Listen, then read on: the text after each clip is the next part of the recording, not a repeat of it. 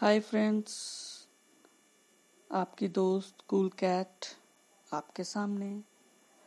दोस्तों, मैं आज आपके सामने एक मुद्दा लाई हूँ टीचर्स और पेरेंट्स का।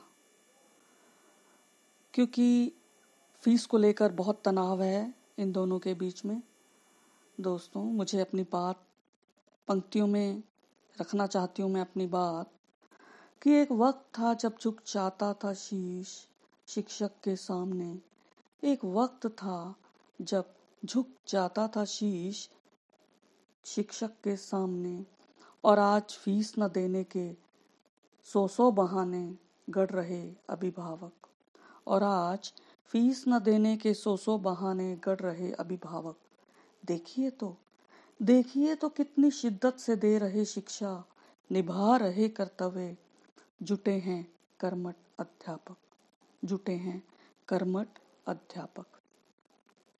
कहीं ऐसा ना हो जाए कि खो जाए ये नोबल प्रोफेशन सदा सदा के लिए और हो जाए लुप्त प्रजाति।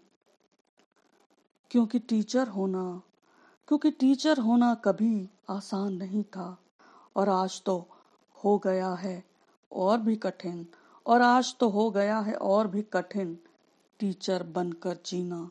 टीचर बनकर जीना, टीचर बनकर जीना। तो बाय दोस्तों, कल फिर मिलेंगे एक नए मुद्दे के साथ, और आप सोचिए और विचारिए। धन्यवाद। बाय।